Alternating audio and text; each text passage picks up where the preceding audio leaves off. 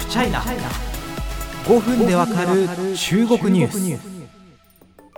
日本と中国にまたがる大きな炎上事件について皆様ご存知でしょうか？このポッドキャストでもたびたび取り上げてきたんですけれども中国東北部遼寧省大連市にある小京都、まあ、僕は京都再現プロジェクトなんて呼んでるんですけれども東京ドーム13個分の敷地に京都をそのまま再現するというプロジェクトです。しかし残念なことに日中関係の急速な悪化も背景にあるんでしょう。日本風を前面に押し出したことが大炎上しまして昨年開業から1週間と持たずに営業停止を地元の市政府から命じられました。その炎上した小京都が姿を変えて2月ようやく営業再開するという方に接しました。え今回はですねその炎上した小京都再開までの裏側について話していきたいと思います。さあこの小京都について、えー、勉強というか復習していきましょう、えー、最初の発端は2019年ですね。あのー、手前味噌ですが私の現地取材記事が結構あの引き金になったと思ってまして、まあ、簡単に言うと当時のレートで約1000億円分ぐらいのですねお金を投資して東京ドーム13個分の敷地に京都をそのままそっくり再現しようというプロジェクトでございます、まあ、中国ねよくあるこの偽エセ日本プロダクトみたいなの結構あると思うんですけど、あの京都からですね、設計士の方とか、日本から建材買ったりとか、エセ日本は作らないんだっていう強い意志のもとでですね、あのやろうというプロジェクトでした。この、まあ、プロジェクトに先立っては、もともと日本風の温泉旅館とか、日本風の別荘地を作ってみたらめちゃめちゃ人気が出たっていうことでよしいける。1000億円投資だ。えいやってことで、まあ、やったっていう過去があるんですけれども、まあ、新たにですね大連のこの金石炭地区っていうリゾート地にあるんですけれどもそこの観光の起爆剤にしようというプロジェクトでございました。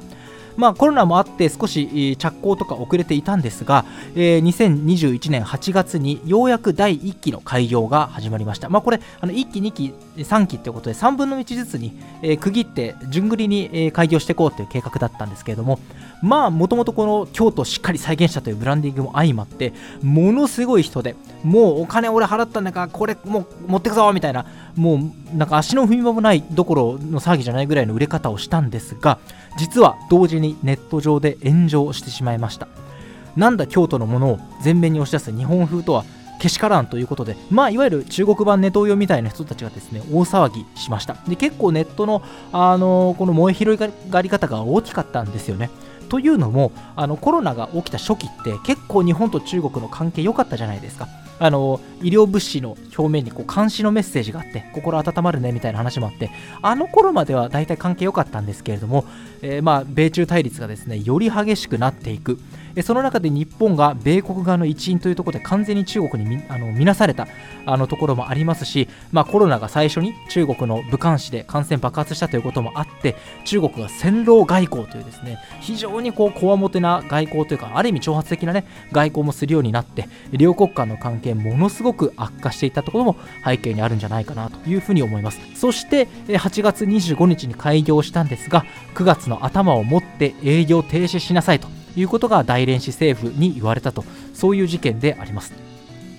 で私、実はこの関係者、まあ、複数の関係者と、まあ、中止前からですねずっとこう連絡を取り合っていたんですね、どうなの、どうなのみたいなところで、あのやっていて、まあ、あのおかげさまでですねこの営業停止になるぞという一方をですね他社に先駆けて書くことができたのは、まあ、あの記者業界的にはいいことなんですけれども、あの結構ですね中止になった時からもう即これは再開だってことで実は水面下では動いていたんですね。だけれどもいつ営業再開していいですよっていうことを決めるのは大連市政府なんですね。デベロッパーでもなければ現地に出店している日本の商店主でもない。そして大連市が何をやったら満足して営業再開していいよって言ってくれるかっていうのは実はわからない。ということでかなりこのすり合わせというか交渉の日々が続いていました。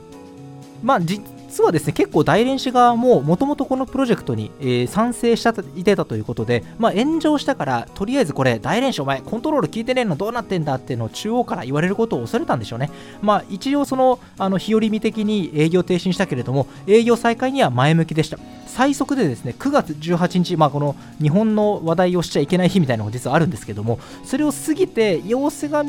様子見てほとぼり冷めたらいいんじゃないかみたいな話も実はあったんですけれども少しちょっとまあこれな内部で結構ごたごたがあったりとかですね。あと大連市の方でコロナの感染が広がったということもあって伸ばし伸ばしになっていました。その水面下の中で実はその名前もですねああ変えようこう変えようみたいな話になっていくんですね。あの詳しくは次回お話ししますけれどもまあ日本風が炎上したということでもうこれはあの最初京都再現っていうのが売りだったんですけどもうそれを思いっきり放棄して日本要素を外そうってことになったんですね。だけどこの町のタイトルが小京都じゃないですか。もうそれはあかん。名前を変えようということで実はこのあのこの名前はどうこの名前はどうみたいなところで実はピンポンが結構あったりしたんですよね。例えばこうもともとは小京都なんですけど新しくこうあのみずみずしい景色と書いて随景はどうですかみたいな。こういうのは日本風はないですよみたいな。あのところでですねいろんなところにこうあの名前が変わっていったんですね。中にはまだ検討途中なのに新しくこの名前になりますよみたいなちょっと先走ったニュース記事が出て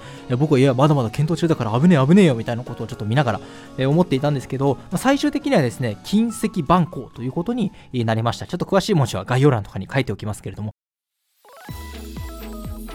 結局そのあの市政府もですね何をしたら OK なのかっていうのは結構この悩んでいた節があのデベロッパーの関係者と話してるとありましたね。でもやっぱりこれはビジネス的にあの生まれた時のあの大盛況ぶりが忘れないということで続けようということで水面下の攻防が続いてました。さあ次からはですねこの水面下の攻防そして日本要素の排除がどのように進んでいたかっていうのを実際に現地に出店していた人の言葉から振り返ろうと思います。そしてそしてなんですけどこの結構小京都事件ってなんかあ中国で日本のことが炎上したじゃん。うわやっぱ中国ビジネス怖えなみたいな受け取り方ができると思うんですよ。で実際に、まあ、どことは言わないけれどもなんか日本のメディアの報じ方もその辺なんか日本が炎上中国怖いみたいなところをちょっとねフォーカスしすぎな点があります。これはもうちょっとその中国ビジネスを考える上でもっと別の捉え方もっと別の教訓の取り方があるんだと僕は思ってます。なのでやっぱ中国怖いっていう単純化した構